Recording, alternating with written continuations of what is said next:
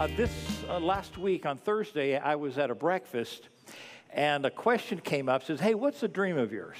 And I was sitting at a table with uh, men and women, and I just said, "Well," I said, "the dream that I have is, you know, I founded this church, and I shared the premise on how it came about, and I said that we're doing something for the next next generations. The name of uh, the theme of our church when we started was the church for generations, many, you know, many generations in one church.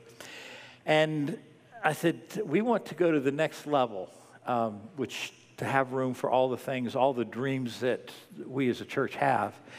And at the end of me just sharing that, I said, so we're a church with younger people who are at the beginning of their careers, the beginning of making money.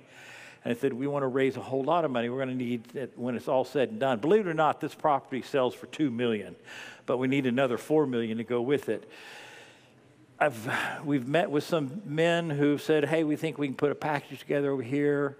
Uh, here's a rough picture of the building you can build. And one of them said, I was even, he was going to West Palm last week. He goes, I think these people may even be interested in helping you borrow the money. And it's just in just incredible when you put your dream out there, when you say it, you know, what you, you're dreaming and hoping for. So I just shared that dream, you know, about uh, going the next crazy level. You know, having one service instead of three and having room for more people to come.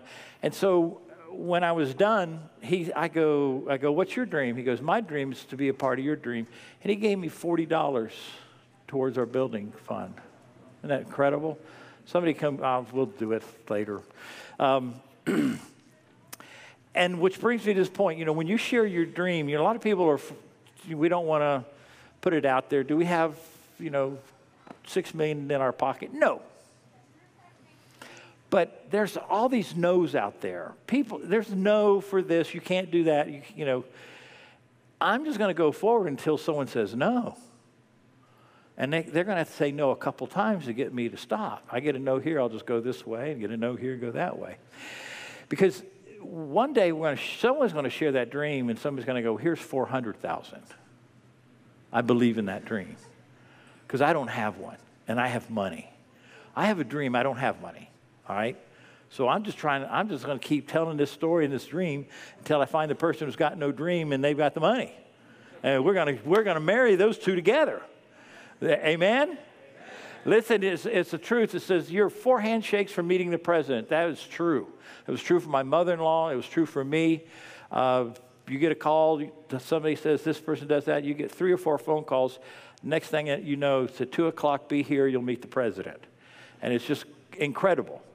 So I believe that if we as a church, we may be four phone calls away from someone saying, hey, here's a million bucks.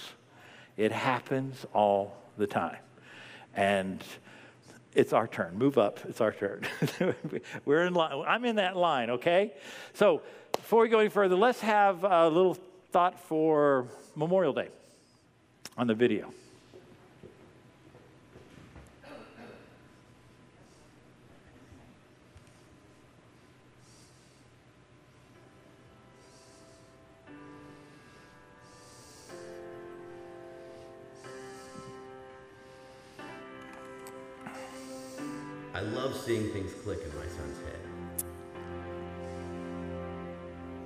Taken the better part of the last nine years to master the art of catching this elusive, microscopic moment.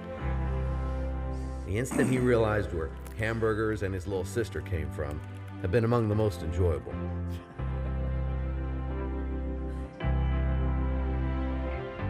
Third grade has taught Hudson a lot about the roots of our country.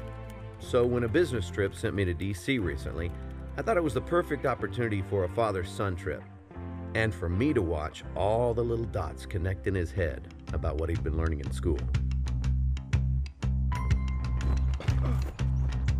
We saw where the very first president lived. We came all the way out here for this. and we saw where the president lives today.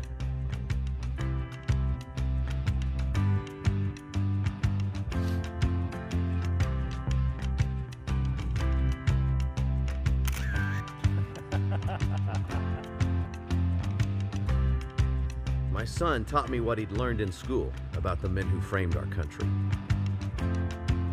And I taught my son about the men and women who are still shaping our country today. And that's why the legislative branch is broken into two different sections. Yeah, but why do they argue so much?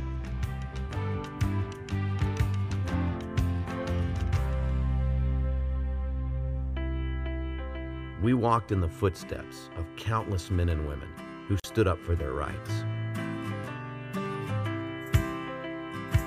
And we sat at the feet of the great emancipator, who to this day still sits vigilant over all of our rights. He's a lot bigger in person. Uh huh. I've been looking for those clicks, those aha moments. But my son surprised me. He had it all pretty well figured out. But we still had one place left to visit. What are these, Dad? These are our heroes, son.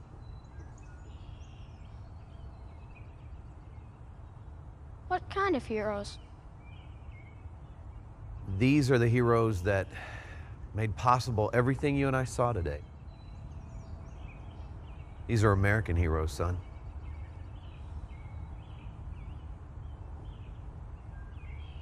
Is that a hero, oh, Dad? Click. Yeah, that's a hero.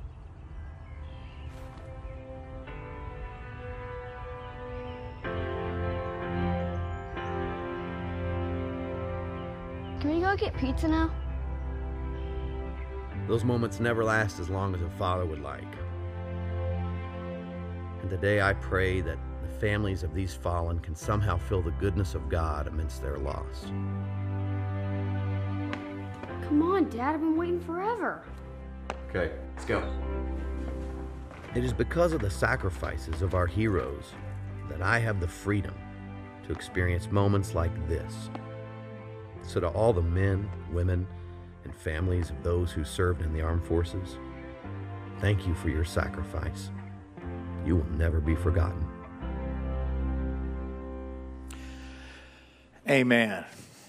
Let's uh, pray for the families that have been shaped and affected by such sacrifices mothers, fathers, sons, daughters, wives, husbands. Uh, so, Father, we, we just ask that from your incredible wealth and riches that you would bless and honor those families that have been so affected by the absolute sacrifice of their loved ones. Father, to make the lifestyle that we live today possible. Father, that, that spirit that you've placed within people to serve and to put themselves in harm's way, Father, bless them and keep them safe as they are in harm's way this very day. And we ask this in Jesus' name. Amen. Well, we're in the last week of this series. Uh, the next week, our times change also uh, as we start summer. Memorial Day is the unofficial first day of enjoying the blazing heat of Florida. But um, we've been enjoying a few of those days already, but this is kind of like the unofficial uh, start. I want to end this with discipleship. And you would think, well, that'd be, that's kind of strange. But in the book of Matthew, there's a, there's a progression on how Jesus says that we're to live. And not just live, but you know, the last thing he told us is to go and make disciples. Before he ascended into heaven, he said, make disciples. And, you know, you may have gone, you know, to this church and we're, we're, we're big on discipleship, but too often discipleship gets put into a box what a disciple is uh, how to form them what's to take place but i really believe that if we take a look at the progression that jesus gives us in matthew it's going to take some of the fear away and it's also if you understand how to be a disciple it answers the question how to make a disciple and it's quite easy the making if you get the becoming down. So let's take a look at that, that progression that we see in Matthew. In Matthew, it says, Follow me. And here's the important thing about the follow me. People think that, oh, when Jesus went walking through, you know, he goes, Hey, follow me. I want you to know those guys were not disciples. They weren't disciples. In fact, people called Judas a disciple. And he didn't really make it to the end. His end was kind of bad, but he was following, wasn't he? So, you know, we can argue that is that the disciple, but there's some this progression. It starts with follow me, and these guys didn't have any, they hadn't made any commitment to the Lord except for there was something there, and they just dropped their nets and took off. There was something about Jesus that when he came, he said, Follow me, they followed. Well, we go to the next verse in Matthew 6, and this is the progression. It says, after they were following, and, and two chapters later, now he says, Seek first the kingdom and his righteousness. So, you know, there's something that hooks our little cart to somebody, and then at some point, there's a, a direction. You know, they followed Jesus, but at one point he said, You know what? You need to seek the kingdom of God and that kingdom's righteousness. This is where I want us to get the expanse. The kingdom. How many have, uh, have in the past or presently have a year pass to the Magic Kingdom? Why, why do you get a year's pass? Because you can't see it in a day, can you? It's like, I got to get a year's pass. You know, they go, well, get a week pass. You can't see in a week. And then what you see in a week, going, I want to see it again. And so you get this year pass. And then how many have bought numerous year, you know, this year, next year? How, how many buy them every year? Uh huh. I've bought, I have, I've actually bought two year passes and I've only used them once every year. And that once I go back, I buy the next year pass. I've stopped that cycle. You always think, oh, I'm going to go more often. Yeah, it never happens. So I'll take the grandkids. Ah. Now that's the magic kingdom. What about God's kingdom? The expanse of discovering that. You can't in a lifetime discover all of God's kingdom.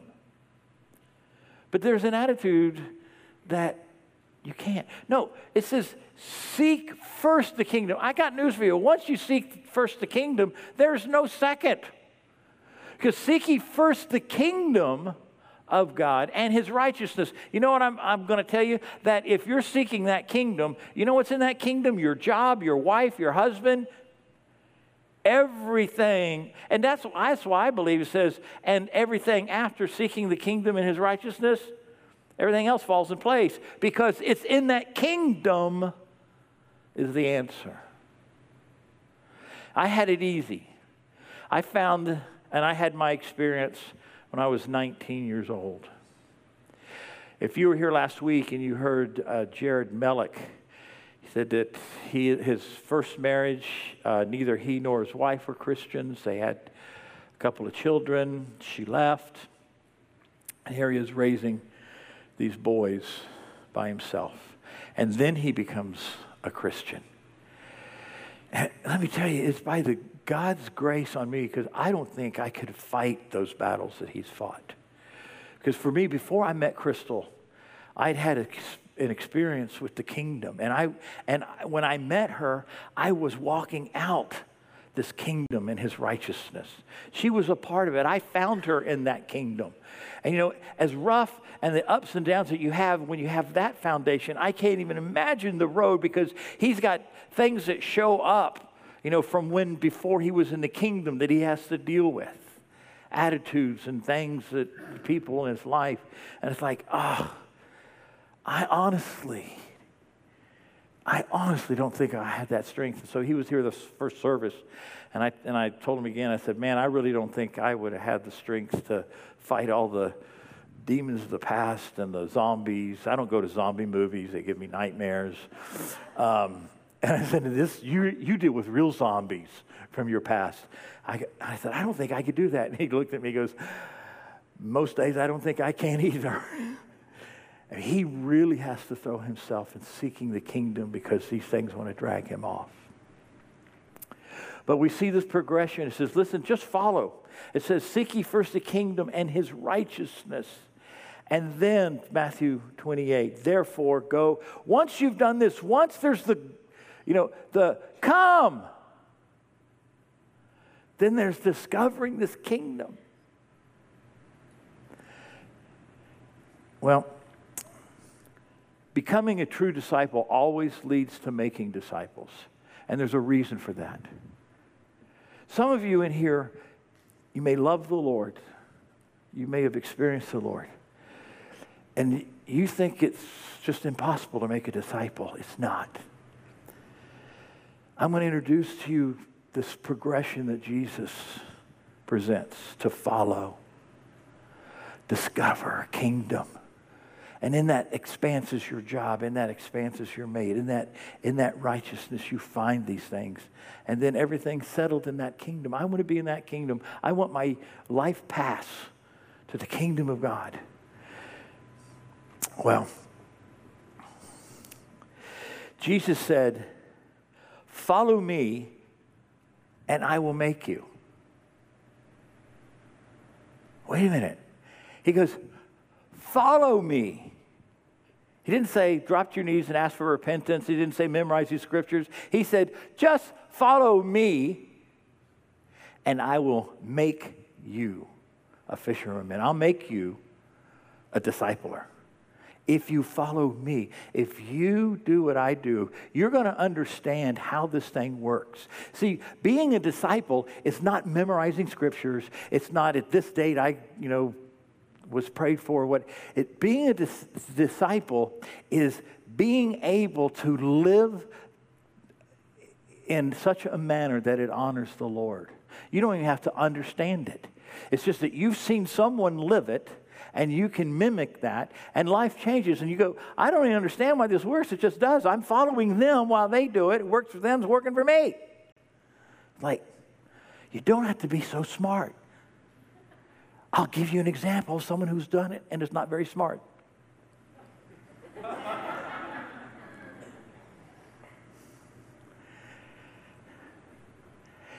Here's the deal Who's this me? You see, we, we get this idea that Jesus just showed up, go, hey, guys, follow me. You know, uh, not at all. Because you have to go back. This was in the end of chapter 4. We need to read chapter 1 and what it says and the picture that we get of this me. Chapter 2, who is this me? Chapter 3, who is this me? And when he steps up and goes, Follow me, these guys going, See Dad. We're out of here.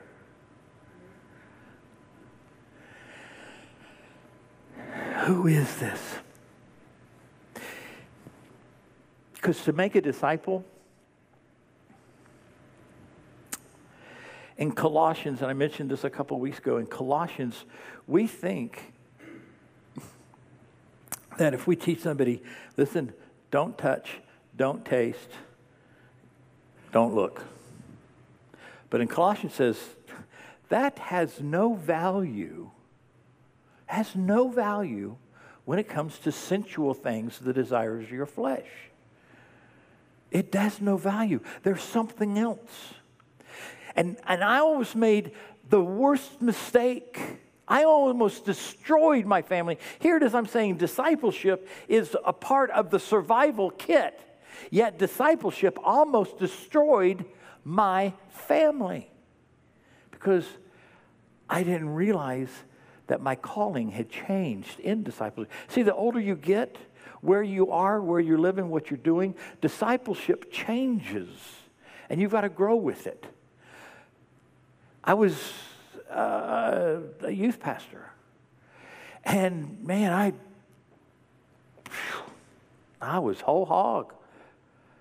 I was, I was a youth pastor before Crystal. Crystal and I, when, when we realized, hey, maybe God's putting us together, you know, I said, hey, let's go to the mountains. Let's go to the mountains. Let's go to North Carolina. Let's go on this trip. And so she, I pick her up, we show up, and we get on a bus with 350 other kids. And she's like, We're going to the mountains? I go, Yeah. You know, and then, you know, I'm leading the kids and a bunch of silly stuff on the bus. We get up there and I go, Okay, your cabin is over here with these 30 girls. And my cabin is over there with these 30 guys. And every night I led the worship, did the skits. And three days later, I run into her. We're kind of passing, and she's like, She goes, uh, I thought it was us in the mountains. I go, Oh, no, it's us in the mountains. it's 350 of us, and you're discipling 30 girls. She came to the understanding that I was seeking first the kingdom of God. And if she's in that kingdom, there's a future. And she realized she was in the kingdom. And that the kingdom that she was in search of God, I was in that kingdom. This kingdom is huge. She does the lovely project. Okay? My, my son, his, he's, is finding the kingdom in worship. Crystal is in IJM. You know, she's been to Washington a few times with, to, to lobby for slavery thing. And, and Aslan is an incredible teacher, very prophetic. And then all those, you know, that they're married to, everyone their spouse serves in the kingdom. So no matter what, if I'm having an argument with my wife, if I'm having an argument with the kids, it all comes back to the kingdom. That is where, seek ye first the kingdom of God and I messed up. But let me tell you how I messed this. I, I almost missed it because I am, I am just so it pouring my life into people. It's just, it, I'm just, I want them to know what I have experienced. And so I had a meeting. Uh, I think it was a young adult meeting, and meeting's over at 9 9.30 but then i got to go out with a couple of guys you know and we go have coffee and it's 1 o'clock in the morning. I have three small children at this time.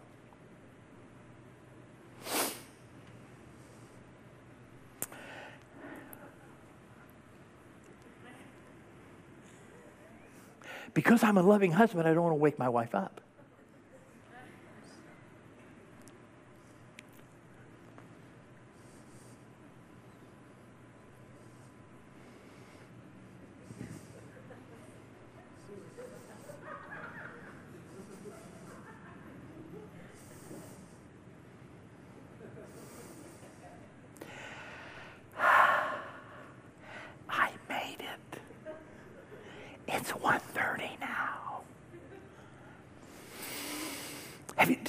whenever that satisfying, you got away with something, that big breath. do, do y'all have that? Oh, absolutely. That is like the best breath in the world. I got away with that. New day tomorrow. And then something so soft splits the dark of night.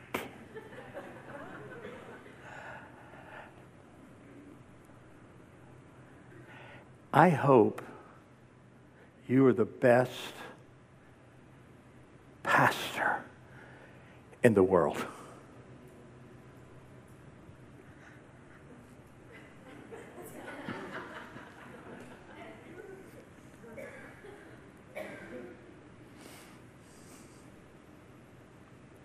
Thank you.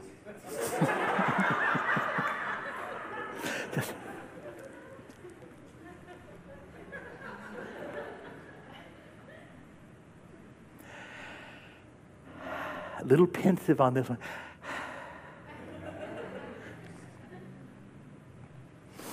Her timing is impeccable. She lets you get high hopes, she crushes you. and there's nothing being said, your hope is going back up. And then the one that takes you out.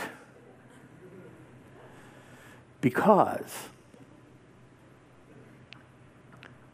when your kids are teenagers, they're going to need someone to love them and spend time with them because their father wasn't here to do it.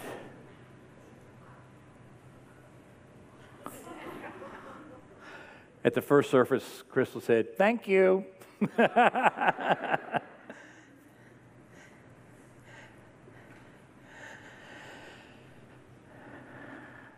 all I was doing with my kids was teaching them. I thought it was so good when they were little. Do not touch, do not taste. Don't run in the road. Don't write on the hood of the car. Don't stick the fork in the outlet. I mean, I, that was good parenting, I thought. But soon as they're about five and six and seven and eight, it goes from do not touch, do not taste to they need they need their own experience with God, not mine. They need their own. I can keep them from, I can keep them alive by smacking their hand and, and telling them, don't do this, don't do this, don't do this, but their life is not going to be impacted or changed for the kingdom. They cannot live on me, but I. What has changed is they need to become my disciples, not just my children. They need to become my. I need to stay out at one o'clock with them.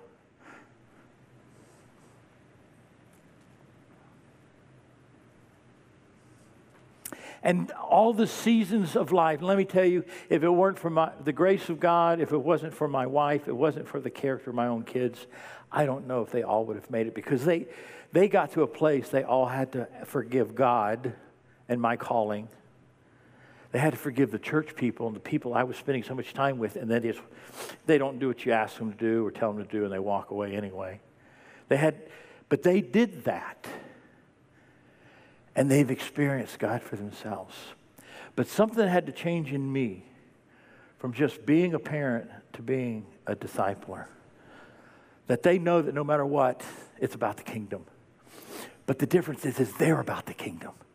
I was denying them just because, well, they're my family, they're fine. And I was about everything else over here and did not recognize that they are a part of the kingdom. That it is a, a uh, uh, believers are promised that, you know, we're going to give, be given offsprings that are going to walk in righteousness.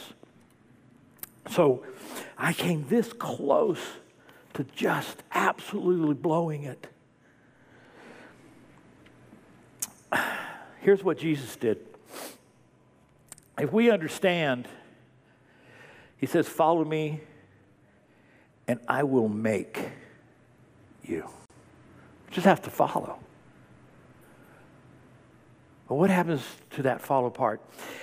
How to be a disciple. When you understand how you are going to become this disciple, which we will do today, it answers the question how do I make disciples? So here's what Jesus did in chapter 4. Now, we're going to go back and read chapter I'm not going to read chapter 1. I'm going to read the different descriptions of Jesus from chapter 1, from his genealogy to chapter 4 to this point right here. It says, As Jesus was walking beside the Sea of Galilee, he saw two brothers, Simon and said, uh, Simon called Peter and his brother Andrew. They were casting a net into the lake where they were fishermen. Come, follow me, Jesus said, and I will send you out to fish for men. At once, they left their nets and followed him.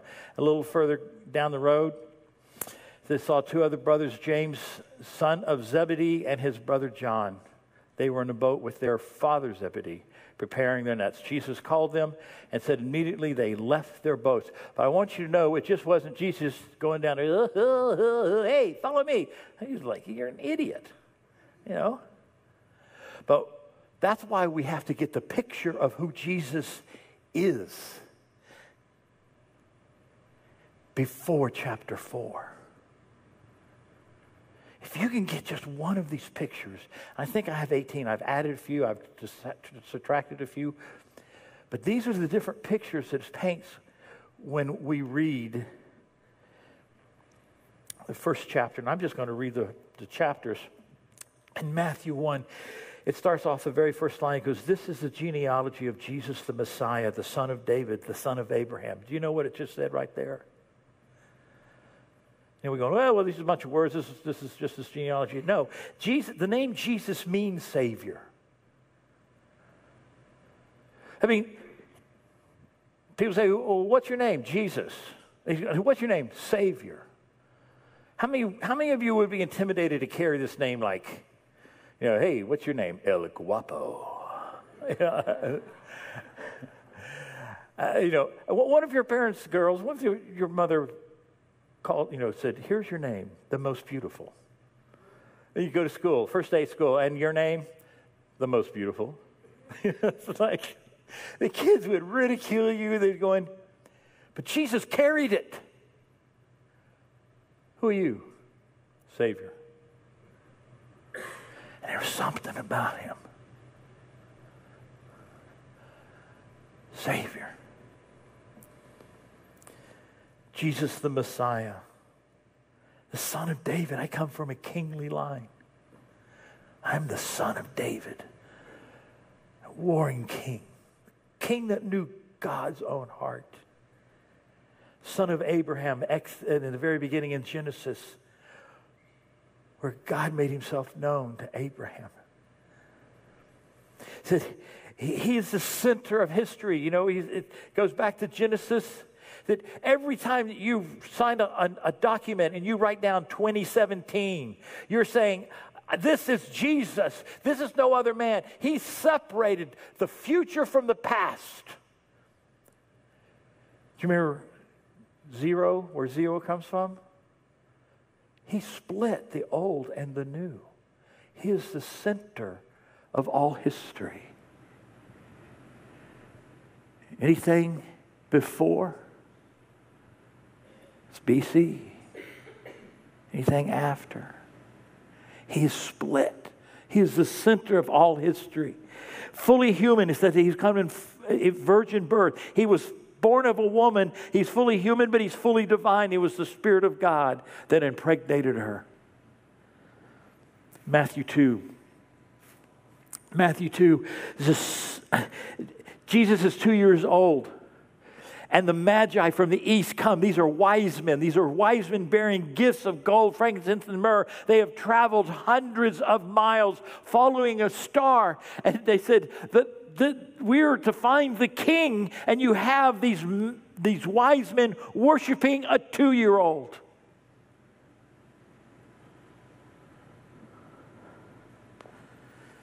Matthew quotes Malachi 5. The shepherd of the weak. Jesus will rule as a good shepherd. Remember when Israel was in exile. They went into Egypt and they were enslaved. Well, the wise men said, Listen, the king wants to kill all two year old babies. Take him, go to Egypt. The Lord uh, sends an angel, tells Joseph, Go to Egypt. He goes to Egypt. That symbolizes Israel going into Egypt. But this time they didn't come out in exile, they came out as king. Jesus is a new, he, he, he started a new Exodus and said that we're coming out free of sin, free from the bondages of sin. He represents the new Exodus. He loves his enemy. Who's his enemy? You and I.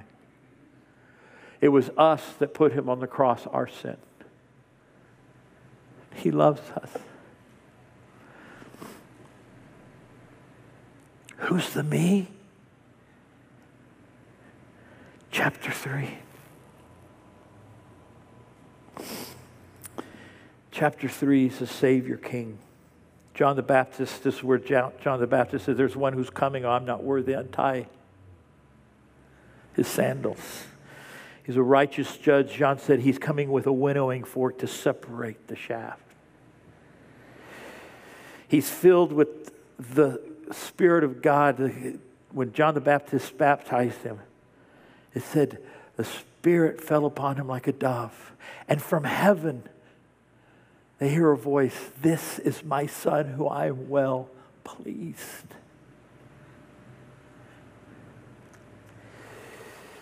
Chapter 4 is the temptation where he's led out into the wilderness.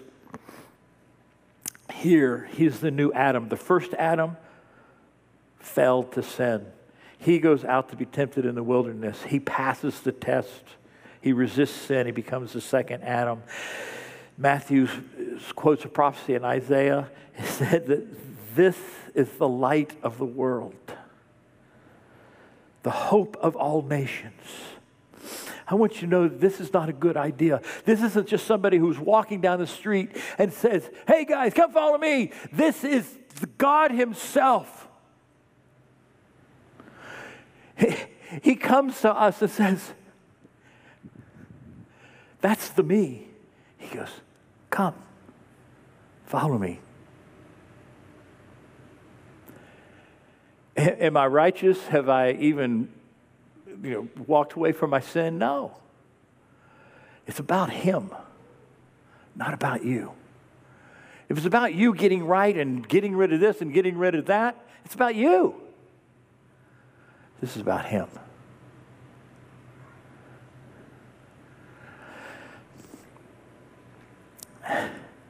He's the King of Kings and the Lord of Lords.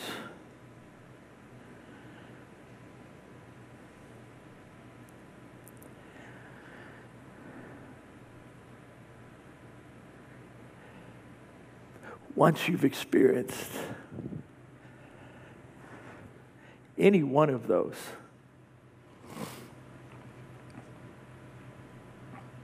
it changes you.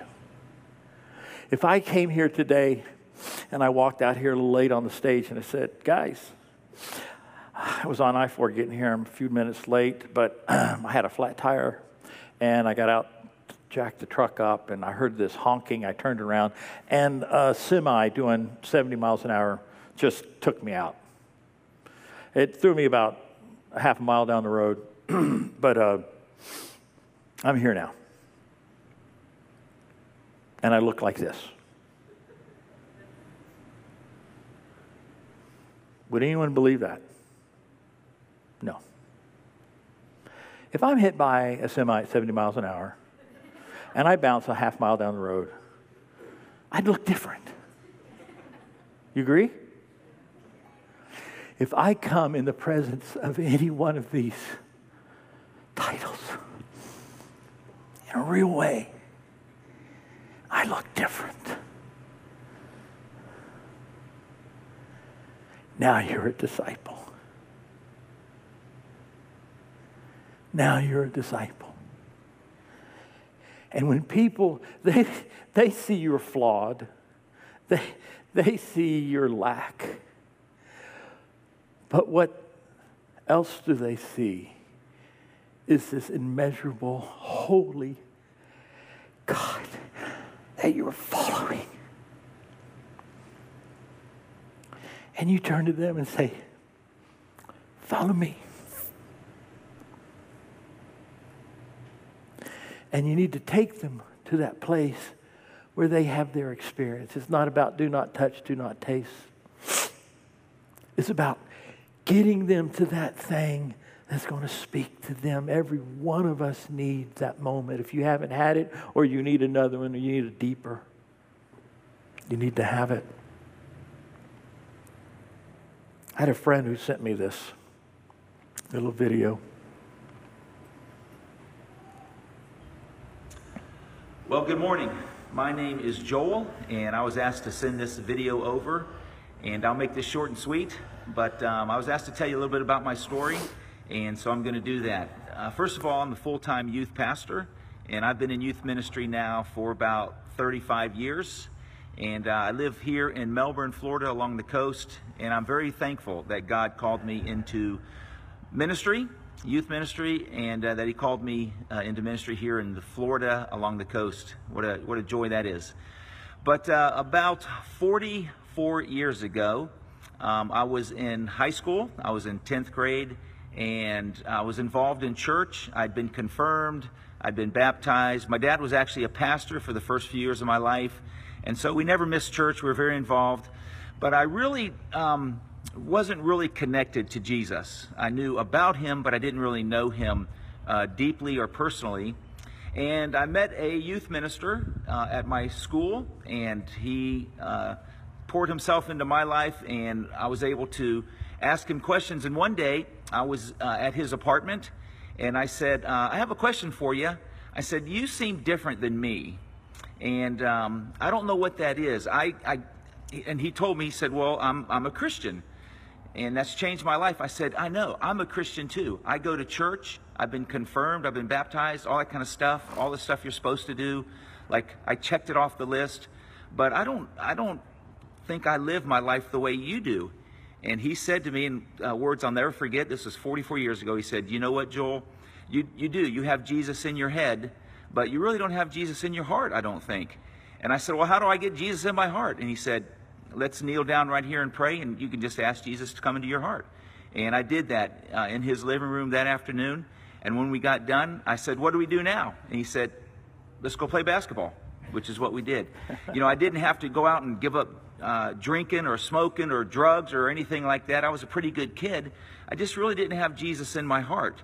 And I recognized that, and it was something I really wanted, and he helped uh, to show me how to do that. Uh, then over the years, I began to realize that um, I wanted to grow. I wanted to be a disciple, not just a Christian, but a Christ follower, someone who's continuing to grow and then disciple and pour into others like he had done to me. And so I started doing that, and I ended up going to a Christian college. I ended up going to seminary, and uh, now I'm, in, as I said, I'm in full time ministry. One day, this guy showed up at my house, probably about a year later, and I lived at the end of a street on a cul de sac and he pulled up about 10 o'clock at night with half of a cake that he bought, I think, at the 7 Eleven. And he came into my room and woke me up. My mom loved him, so she was happy for him to do that. Woke me up and said, Joel. I said, What? And he said, I have a cake. Let's eat it. So we sat uh, on my bed eating chocolate cake at about 10:30 at night. Then he got done and he said, All right, see you, dude. And he left. And I remember looking out my window down the street. I lived on a cul-de-sac. Down the street as he drove away in his old Volkswagen Beetle, and I had tears in my eyes. And I said, "That's I want to do that. That's I want to be that kind of Christian that uh, gives uh, to others." And uh, that was the beginning, I think, of my calling into ministry. And again, here I am today. So it's awesome um, being a disciple, pouring into others, being that kind of Christian. Uh, I thank God every day that I am able to do that to some degree. Um, over the last 35 years, but I thank God for that person who poured his life into mine, and that person is, as you may have guessed by now, uh, Mark Evans. And I'm eternally grateful to Mark and for his willingness to, to love me and to share Christ with me and to show me what it means to be a disciple. Okay, thank you for giving me the privilege to do this. God bless you all, and uh, have a great day. Thanks. Thank you, Joel. Guys, I didn't want to show that because it's not about me. I wrestled last couple days. I said, I don't want to show that because it looks like it's about me, and it's not. It's about God. It's about getting that experience in your life. In your life. That makes you a disciple. That's, that's getting hit by a semi. 265 miles an hour. You're going to look different. You are going to look different. You have to be a disciple before you can make a disciple, and actually, the make is so easy.